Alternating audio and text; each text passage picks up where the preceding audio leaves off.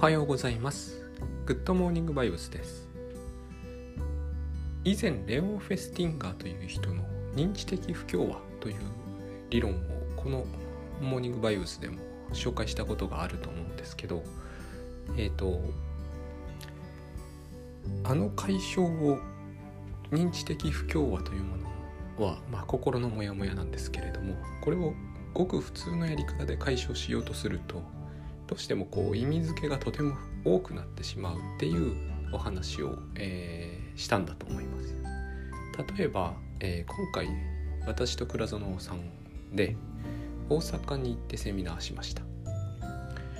で、えー、最終的な人数は結構たくさんいらっしゃって盛況だったんですけれども、まあ満席だったわけではない。でこういう時にですね、まあ、僕たち別にモヤモヤしませんでしたが、モヤモヤしたとしますよね、えー、満席じゃなかったから。その満席じゃなく、なくてモヤモヤするという時に、えー、認知的不協和というものが発生しているわけです。さまざまな不協和を、えー、説明できますけれども、ごく単純に例えば、えー、10何人かな、まあいいや、じゅうはちにん来るべきだった。しかし例えば、まあ実際もうちょっといらしたんだけど、うん、はちにんだったとしましょう。じゅうはちにん来るべきだったけどはちにんだったと、えー、もやもやする。うんとここでいろいろな意味付けが発生するんですよ。あのグッドバイブスというのは、えーと私たちが思っているより不人気なんだろうかとか、他にも、えー、そうですね、えー、まあいずれにしても来てほしいだけの人数が揃ってないということでモヤモヤしている場合、ふたつ考え方がありますと。ひとつは、えー、こういう解釈ができない解釈なんですが、あの認知的不協和の場合はですね、できない解釈とできる解釈に分けるんですね。できない解釈として、えー、実はじゅうはちにん来ていた。これは記憶を変更するというやつなんですが、あるいはこう本当にじゅうはちにん来ていたと思い込むと、こういう解釈をするというのはとても無理があるので、これをやってしまったら危ない感じになってしまいます。えー、じゅうはちにんのうちじゅうにんは透明だったとか、そういうやつですね。これは無理なので、えー、無理のない解釈をして、かつその無理のない解釈によってあの自分の気持ちは傷つかないような解釈を見つけ出すという、これがですね認知的不協和の大きなポイントなんです。例えばそうですね、えー、あの日はたくさんの忘年会があったから人が来なかったんだ。これならなんとなくこう納得感が高いですよね。こういうのを見つけ出すことによってですね、本当の、えー本当の事実を覆い隠そうとするというのが、人はそういうことをするんだというのが認知的不協和の、まあよくあるあのあの認知的不協和の解消と呼ばれているものなんですね。これが、えーまあ、新興宗教とかそういうところの説明に頻繁に持ち出されるのは、まあ、ある意味当然です。というのはつまり、いいことが起きているわけでもないのに、その人たちがそうする理由は何なのだろうという、これはことに対する説明なので、まあもちろんセミナーで人がたくさん来ているわけでもないのに、えー、そのセミナーをやり続けるとすると、えー、フェスティンガーみたいな人にこう分析されてしまうわけですよ。あるいはこうそうですね、あのお布施を払ってえー、例えば病気にかかっている人がですね、えー、お布施を払っていつも通って足しげく通ってるけど、別に病気が治ってるわけでもないのにこうお布施を払い続ける、そういう、まあそのこれはスキナーの行動科学に対する強い批判として出てきた理論なので、不合理な行動、つまりですね、お布施を払って病気が治らないというのはですね、えー、鳩がじゃないなマウスがいいなマウスがレバーを倒して餌がもらえると、これは合理的ではないですか。報酬が出てくるわけですからね。あのギャンブラーが、えー、ギャンブルをして、えーとお金が何倍にもなる。だから繰り返し行く。合理的ですよね。だけども、えー、お寺に行ってひたすら拝んで全然治んないで、お金はどんどん払って、もちろんギャンブルじゃないんでお金戻っても来ない。なぜお金を払い続けるのか、行動主義では非常に説明がついていないけれども、フェスティンガーだとこれをさっと説明できると、あのいやいや良くなっているんだという、例えば説明をする。あるいはですね、ここのお寺に通っていないと死んでいるかもしれないが、自分はお布施を払っているからまだ生きていられると説明するとか、そういう説明の仕方をすることで認知的不協和を解消している。つまりモヤモヤが起きて解消するということの方がですね、えー、と合理的な行動よりもあの人は よ, よりそっちを選択するんだという、そういうやつなんですね。これが非常にグッドバイブス的でないのは、あの聞いててお分かりいただけると思うんです。これは、えー、一言で言うとですね、恐れや不安による意味付けなんですね。つまりモヤモヤって不安ですよね。あのセミナーの人数が集まってないとか、えーと、病気でこのお寺に通い続けているけど一向に良くならないけど信用していいんだろうか、これは不安ですよね。で、この不安を、えー、解消したいと。つまり不安なわけですよ。だから意味付けによってそれを解消すると、えー、良くなっているというのは意味付けなんですね。この場合はお金を払ってるから良くなっているとか、このお寺に行ってるから良くなっているというのは意味付けですよね。出どころに不安があって、えーと、それだけなので、この不安を取り去りたいということが全て。あのセミナーでもそうですね、人が来ないというのが不安なので、人が来ない理由を探し求めているわけです。この理由が見つからない限り不安が解消されないから意味付けなんですね。倉園さんにこれが私はないと感じるんですが、ないのは不安がないからなんですね。不安がないところに認知的不協和は発生しようがないので、認知的不協和が発生しなければ、えーと、それを解消する理由は全くないですね。つまり不安がなければそれを取り去ろうという動機づけがないので、この不安という動機づけを取り去る、あ、不安を取り去りたいという動機づけが、まあ、行動科学は手薄になってたわけですよ。あのマウスはレバーを倒して餌がもらえる。これどこにも不安がない。報酬があるのみなんですね。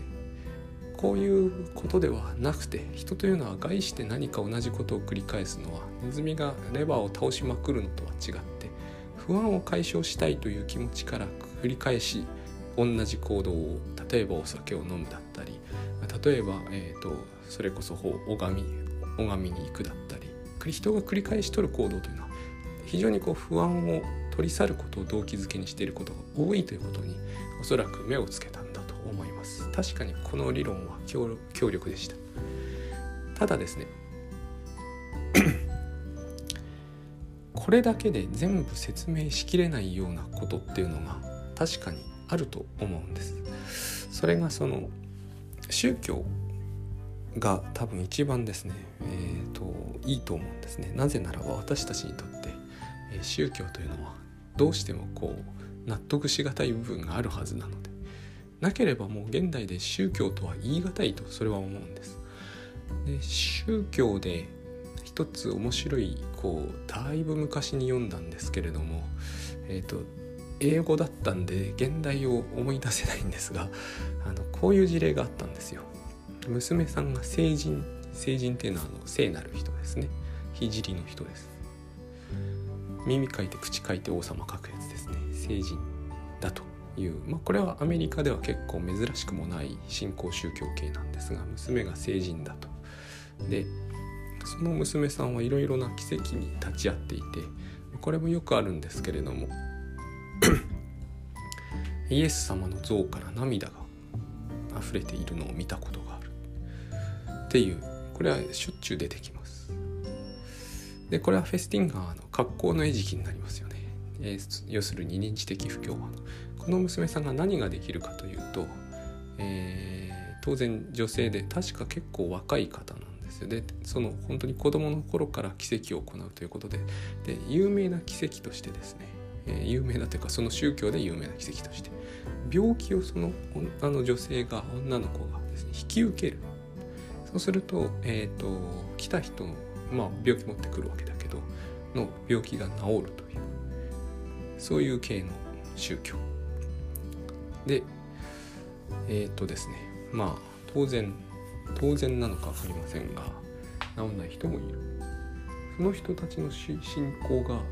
えーと、もし続くとすれば、それはフェスティンガーですよね。えっと、治りもしないのに、えー、やってきて、治るというところに来ては、治してもらいに来て、で治ってない。これは明らかに、えー、非常にこう疑わしい気持ちになるじゃないですか。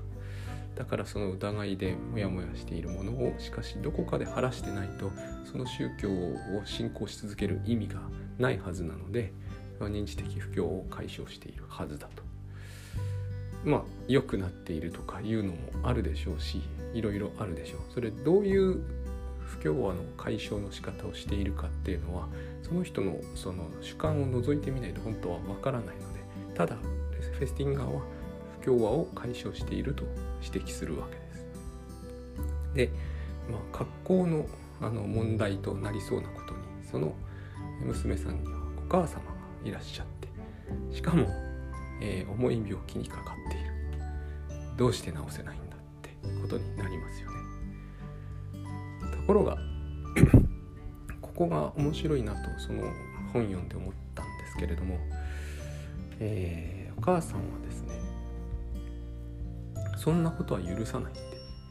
言うんですよ。娘は成人だけれども、でお母さんも信徒さんなんですね。その私もその娘の宗教を信じて信仰しているけれども、私の病気を娘にえーと、引き受けてほしいとは、そういうことは私はちっとも望まないし、それを許すことはできないと。どうしてかというと、彼女は確かに成人だけど私の娘でもあるからって言うんですね。これも認知的不協和でも説明はできます。自分の病気が治らない不協和を、この解釈によってえー、と解消しているっていうふうに解釈もできます。でも私は大変引っかかったんですよね。これは認知的不協和の事例として紹介されてたんですよ。でもそれにしても、今まで見てきた認知的不協和とは随分こう与える印象が違うなと思いました。あのこれはですね、そう言われて、ああ心のモヤモヤを解消したいからこういう理屈をひねり出して、で娘さんが成人であること、自分がその信仰していること、かつ病気が治らないことを両立させたんだと、まあそう言われればそうですけれども、そう、そうとも解釈はできますが、それにしてもですね、やっぱりこう、例えばノストラダムスは来ませんでしたけれども、ストラダムスは来ると信じていたけれども、実際には、えー、とせんきゅうひゃくきゅうじゅうきゅうねんを過ぎても全然人類は滅んでいないけれども、それは私たちが祈ったからだと、そういうふうな、これも認知的不協和の解消の典型的な事例と見なされるんですが、えー、それに比べるとこの話はだいぶ違うと感じざるを得ないものを感じたわけです。まあ情報になっちゃいましたけどね。あの娘に病気を、私の病気を、えーと、引き受けてほしいとは全く思わないし、それを許すことができないというのは、そうでしょうねってこう思うんですよね。自分でも子供を持ってから、それがどういう感覚なのかというのは結局分かりませんけれど、あのこの話には大変説得力があると感じます。説得力という言葉とも少し違いますけれどもね、感じました。でとにかく頭に残って、なんてこう違うんだろうと思ったわけですよ。理論的には、えーとフェスティンガーが言う理論にぴったり当てはまってはいる。ただ印象があまりにも違う。例えば一番冒頭で紹介した私とのセミ私のセミナーのこう人数の事例みたいなものは、まああれは例えば原稿の締め切りみたいな事例でもほとんど同じような話ができるんですけど、フェスティンガーの理論にぴったりとは当てはまらないんですね。その不安をどのくらい覚えるとか疑念をどのくらい覚えるということについて言うと、やっぱりこう信仰みたいなものがぴったり当てはまるんですよ。なぜかというと、例えばセミナーみたいなものもそうですけど、こうすれば絶対じゅうはちにんみたいなそういう方法論を私たちが持ってるわけじゃないです。あるいは締め切り原稿もそうですけれども、こうすればさんかげつで絶対じゅうまんじみたいなそういう話はないですから、最初からですね、宗教っていうのはそうじゃない、絶対的なところがありますよね。絶対に病気は治る、これは未来に起こることに対して絶対を言うので信仰するしかないんですね。そこが不協和理論の、えー、と最も際立たせる特徴になるわけです。セミナーの人数に絶対はないですよ。たまにそういうことをおっしゃる方もいるんですよね。やっぱりこう特に自己啓発とかそっち系の方ではいらっしゃるけれども、あの宗教っぽく聞こえるじゃないですか。あの私がこの日にセミナーをやればひゃくにん絶対集まりますみたいな、宗教っぽく聞こえますよね。つまり未来の出来事に対して絶対は本来ないので、そういうところになって初めてこう認知的不協和理論というのが光り出すんですよ。宗教的な何かこう絶対的に、えーと、起こすことができるみたいな話、この話はそれに合致してるんですよ。お母さんの病気が 治, 治せない成人の娘さんの話は。でも印象が違う。これがですね、私が思ったのは、まあ、つい最近この疑問が解けたんで、えーと、この話してるんですけど、あ、これが愛の選択ってやつなんだなと思ったんです。だからつい最近までこれはどう解釈すればいいのか私の中では保留だったんですよ。よくわからなかった。えーと、フェスティンガーの認知的不協和でとりあえず解釈しておくけど、例外的に分かりにくい話だった。話はわかるんですよ。だけれどもフェスティンガーの認知的不協和の解消で説明しきれてない感じがあった。むしろ自分としてはですね、今ならばこれが愛の選択なんだと思うんです。えーと、予言が外れて、えー、にせんねんになっても人類が残ってるじゃないかというやつで、でも我々の信仰によって私たちは救われてるんだというのはですね、強く恐れと不安による選択という印象がとっても強い。多分恐れと不安しか感じられない。ですがさっきのあのお母さんのは認知的不協和の解消もあるかもしれませんが、あんまりそれがないような感じがするんです。そこには不安がないからで、完全にこう娘さんに対する愛情だけで物を言ってるような印象があったので、これがやっぱりこう愛による選択っていうものなんだと思うんですね。で、えっとどっちでも解釈はできるんですよ。この辺もグッドバイブス的だと思うんですが、どっちでも解釈はできるんです。認知的不協和の解消という解釈でもいいし、あの娘には私の治療は許さないという解釈でもいいんです。で、本当のことはわからないって言うじゃないですか、グッドバイブスで。本当のことはわからない。明らかにあれを読んだ時に私が感じたのもそういうことだったんです。本当のことはわかんない。本当のことは分かんないんだけれども、お母さんのこの解釈で来ているその方がお母さんはいい世界に生きている感じはする。えっと認知的不協和の解消という選択あの解釈を選択する世界よりも、娘さんに対する愛情という解釈の選択解釈を選択した方が、あの明らかにこの幸せな世界に生きている。で、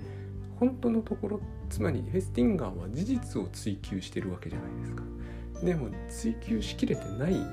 と私は感じたんですよ。で、こう、そう考えてみると、本当のところはわからないので、あとはどういうモチベーションで自分がこうものを考えたり言動したりするかだなというふうに思うんです。そうした時に愛による選択というのはこういうことを指すんだ。じゃなかったら、えーと、じゃなかったらというか、だから認知的不協和にフィットしないんだこの話っていう、そういうふうに